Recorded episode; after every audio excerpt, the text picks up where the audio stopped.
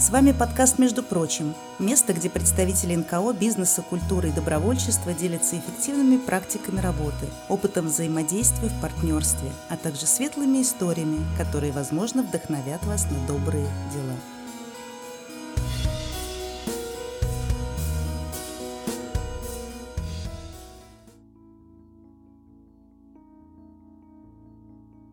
Друзья, всем привет!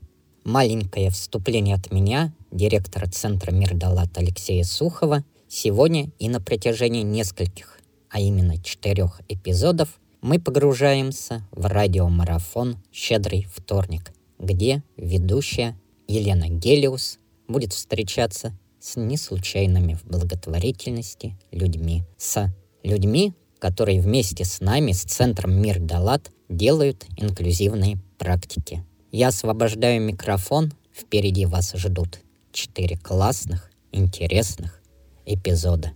Присоединяйтесь.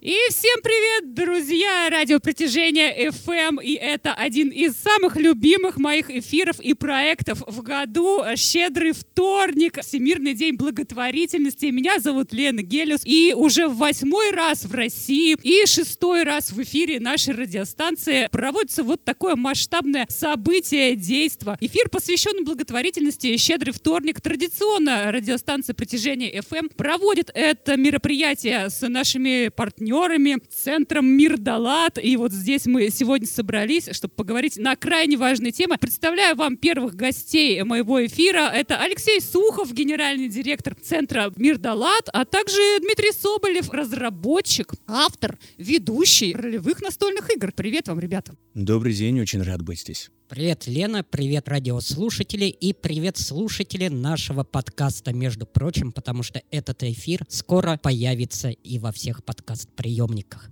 Ну что ж, знаете, первый вопрос. Я вот думала, думала, читала всевозможную информацию об этом большом всемирном действии, которое сегодня происходит на информационном поле большинства средств массовой информации по всему миру. Сегодня люди рассказывают о том, кто, как, где, в каких объемах делает добро. И вот у меня возник вопрос. Леша, скажи, пожалуйста, вот надо ли об этом рассказывать? Ведь считается все-таки, что добро есть настоящее добро, когда оно сделано в тайне, когда оно не афишируется, и никто на этом своей рекламой не получает. Вот скажи, пожалуйста, как ты считаешь, нужно ли освещать, афишировать такие проекты? Лен, по-моему, эта дискуссия идет уже миллион-миллион лет с динозавров. И всегда те самые динозавры... Всегда мы приходим, да, к, выводу, приходим да. к выводу, что нужно, потому что иначе как мы узнаем, сколько нас, хороших, добрых, классных людей? Как иначе мы соберемся в сообщество и будем творить добро? Ну скажи, а вот какие результаты, какие итоги по предыдущим, скажем так, щедрым вторникам?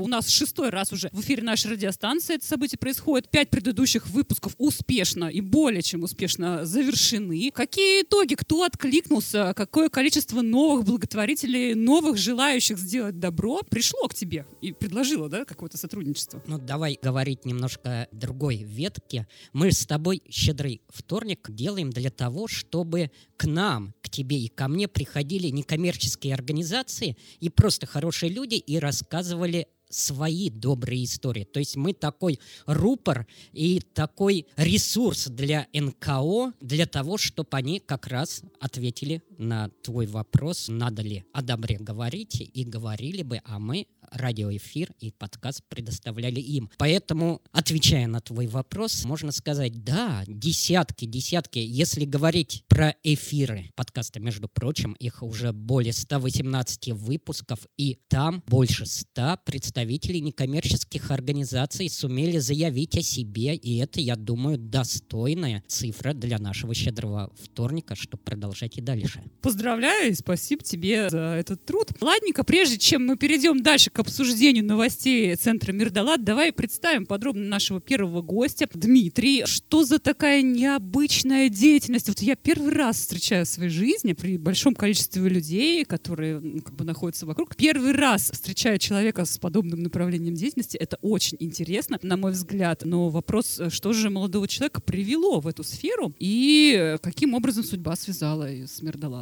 Вообще, достаточно давно я начал заниматься просто настольными играми. Ну, как заниматься? Это было интересно играть, проводить время. Да, в детстве были разные простые ходилочки, а потом уже в более взрослом возрасте я узнал, что существует достаточно много других не менее интересных игр. Огромное количество жанров. И так же получилось, что мы с друзьями решили посмотреть на еще один жанр.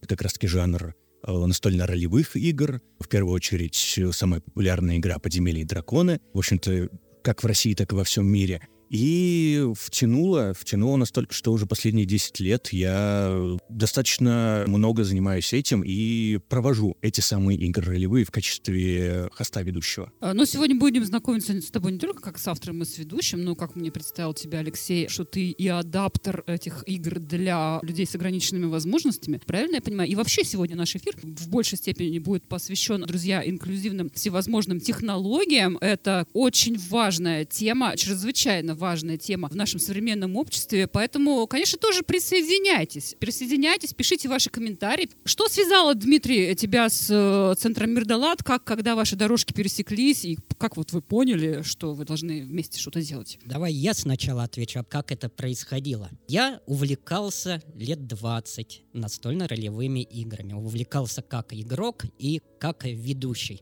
Ну и, соответственно, в какой-то момент пришел в один из клубов Санкт-Петербурга, чтобы поиграть в настольно-ролевые игры, в механике подземелья и драконов. Поиграл, познакомился с ведущим Дмитрием, а потом, потом мы со своей командой «Мир да Лад», мы же уже много лет делаем доступную среду для глухих, как-то сели, и я спросил Катерину, которая скоро будет в нашем эфире и будет в следующих выпусках нашего подкаста, между прочим, а играют ли вообще в настольные игры глухие? Оказалось, что нет, что это им трудно делать по некоторым причинам, которые мы позже озвучим. И я предложил Дмитрию побыть ведущим такой игры и адаптировать для глухих. Я предложил глухим собраться и поиграть, и высказать свое мнение. Вообще, нужны ли эти игры, как это происходит. И мы несколько месяцев назад начали проводить такие игры, собирать глухих, а теперь мы собираем в инклюзивных группах,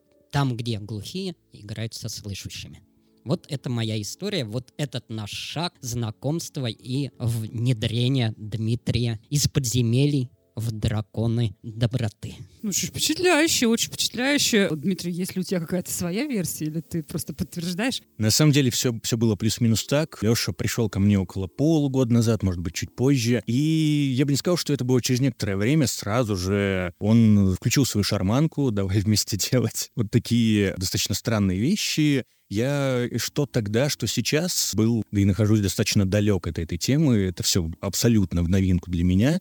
Вот в первый раз, когда у нас была первая игра, я познакомился с Катериной, да, она переводчик на русский жестовый язык, и действительно рассказала очень многое о том, как живут слабослышащие люди, как, как они читают, какие слова понимают, как у них все это происходит. Это был просто какой-то вынос мозга, я абсолютно иначе все это для себя представлял в голове. У меня картина была достаточно простая, то есть если ты не слышишь, наверное, ты много читаешь, да, как бы у тебя просто информация передается через текстовые источники. Оказалось, все куда сложнее, потому что мы слышим, как звучат буквы, слова, весь язык, ребята же учатся несколько иначе. И вот все это для меня было откровением. Мы сделали первую игру. Для тех, кто не знает, что такое, в принципе, настольные ролевые игры, по большей части это интерактивный театр за одним столом.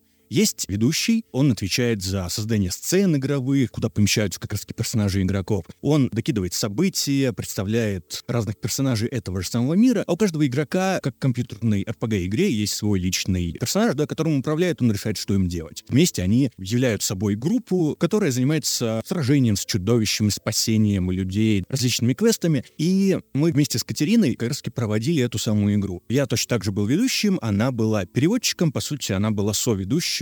И это был очень необычный эксперимент. Я был выжат просто как лимон после этой игры. Шел домой и сразу, сразу до утра спать. По большей части отличалось все тем, что у меня идет меньше вот этого коннекта, связи, как ведущий игрок. Ну, при обычных играх со слышащими людьми. Тут же, чем активнее действует переводчик, тем лучше вот этот коннект через нее передается. И мы недавно как раз провели еще одну игру, буквально пару дней назад. Там было куда проще. и уже как-то как будто бы нашли свои рельсы, да, по которым можем идти. Здорово, молодцы. А скажи мне, когда ты стал ну, что-то внедряться в это сообщество, когда ты стал часто общаться с глухими людьми, ну, скажем так, знакомиться с их миром, каким-то образом поменялся твой собственный мир? Стал ли ты по-другому относиться к важным вещам? Если честно, нет. Не так часто мы видимся. Я думаю, со временем, возможно, что-то изменится. Я просто в обычной жизни не так часто встречаюсь с людьми слабослышащими. Не получается так, что я с кем-то из них пересекаюсь. Возможно, в будущем что-то изменится. Сейчас пока еще непонятно. Желаю вам большого-большого развития вашего проекта, конечно. И вот скажи, пожалуйста, вот этот процесс адаптации, что говорится, перевода на специальный язык, это больше технический процесс или творческий процесс для тебя лично? Для меня это творческий, потому что подготовка к такого рода играм, она определенно идет несколько иная, чем к играм обычным. Я собираю больше визуального материала, закидываю его либо на телевизор, проектор, планшет, и, в принципе, больше стараюсь показать то, что можно посмотреть глазами, либо пощупать руками. Спасибо большое за ответ, потому что тема действительно важная. Говорим об инклюзивных технологиях. Алексей, скажи, пожалуйста, вот у этого проекта о ролевых играх для людей с ограниченными возможностями, насколько большая уже аудитория? Как, каким образом она пополняется? Где анонсируются, да, вот эти мероприятия? Каким образом можно присоединиться? Ты спрашиваешь про глухую аудиторию, которая приходит поиграть, или же про всех нас, которые могут поддержать нас и прийти с добром в Мир да Лад? Ну, сейчас я специально в группах, конечно, интересуюсь, тех, для кого это именно является благотворительным проектом, об аудитории глухих. Ну, смотри, мы запустили этот проект, вот как Дима сказал, несколько месяцев назад. Сейчас он проходит при поддержки конкурса благотворительного фонда «Добрый город Петербург», и там намечены уже определенные действия, в том числе и наш подкаст будет в рамках данного конкурса проходить и проходит, и будут несколько игр, где уже набрана группа глухих и слышащих по приглашению. Все это будет транслироваться и транслируется на радио «Притяжение». Все это транслируется в группе «Мир да Лад». Фото, видео, истории. Главное, что мы сейчас собираем, это обратную связь. Ну, знаешь, когда мы приходим к благополучателям, вот мы же такие умные, мы такие добрые, мы хотим причинять добро всем, кому нужно, по нашему мнению. И мы придумываем, какое добро нужно причинить тем людям, которым мы хотим его причинить. Мы пошли другим путем. Мы решили не изобретать велосипед. Ну, я изобрел велосипед, когда сказал: о, классно, я играю в игры, интересно, а играют ли в них глухие. Но мы дальше пошли к ним и спросили их самих. Потому что важно спрашивать свою целевую аудиторию, которой ты помогаешь. А то добро, те проекты, которые делает некоммерческая организация, они важны, они нужны, и как они влияют на сообщество благополучателей. И мы спросили, а вообще нужны вам игры настольно-ролевые? Нужны ли настольные игры? И сообщество глухих сказало, да,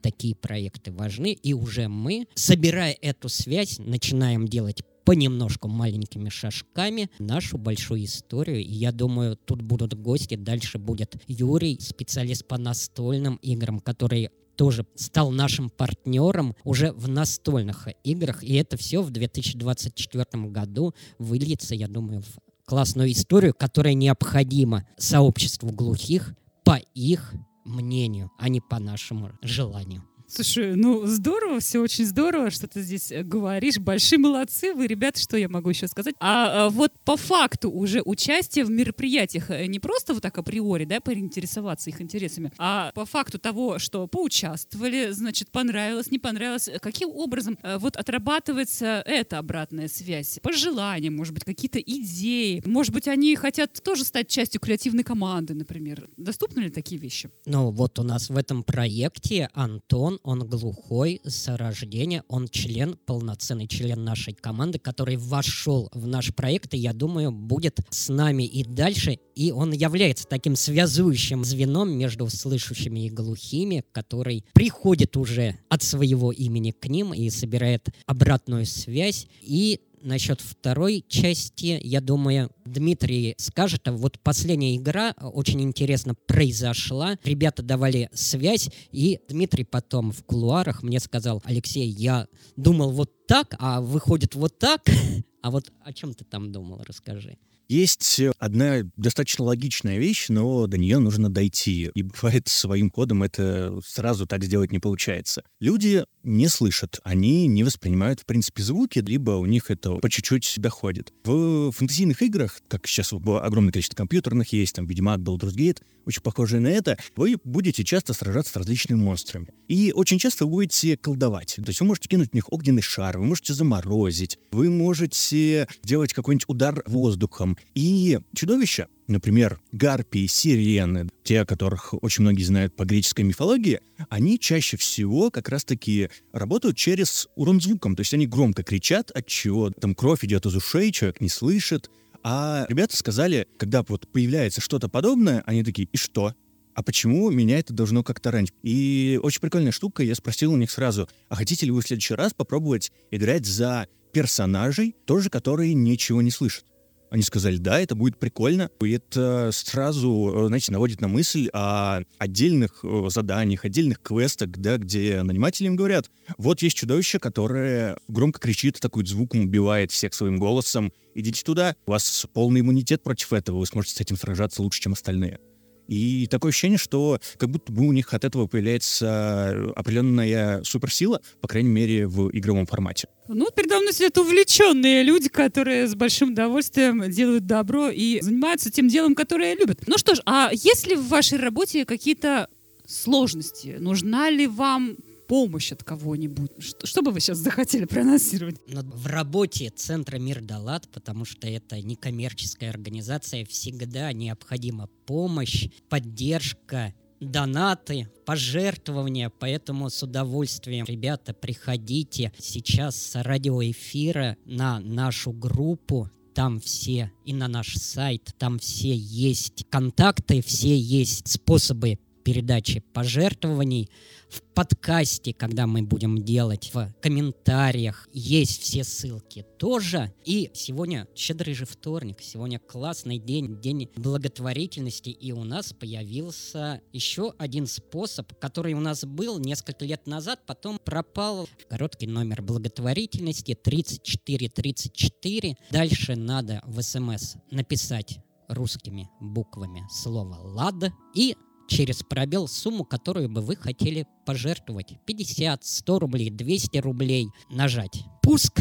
СМС-сообщение полетит и придет к нам на наши социальные проекты. И мы будем дальше радовать вас инклюзивными проектами, потому что на самом деле многие вещи, которые мы сегодня делаем, делаем первыми в России. Доступная среда необходима нашему сообществу, не только слышащему, глухим, другим людям с другой инвалидностью. И это важно, важно об этом рассказывать и важно это создавать. Да, друзья, присоединяемся, присоединяемся, и полезных, классных, очень нужных проектов, конечно, станет больше. Ну, а насколько креативная, насколько идейная команда Центра Мир да Лад, я думаю, уже рассказывать никому не нужно. На протяжении многих лет они себя зарекомендовали очень и очень хорошо. Алексей, скажи, а есть ли идеи адаптации вот игр или, может быть, каких-то еще интересных творческих проектов для других категорий людей с ограниченными возможностями? Вот как в, этом, в эту сторону вы смотрите, нет? Игры для слепых,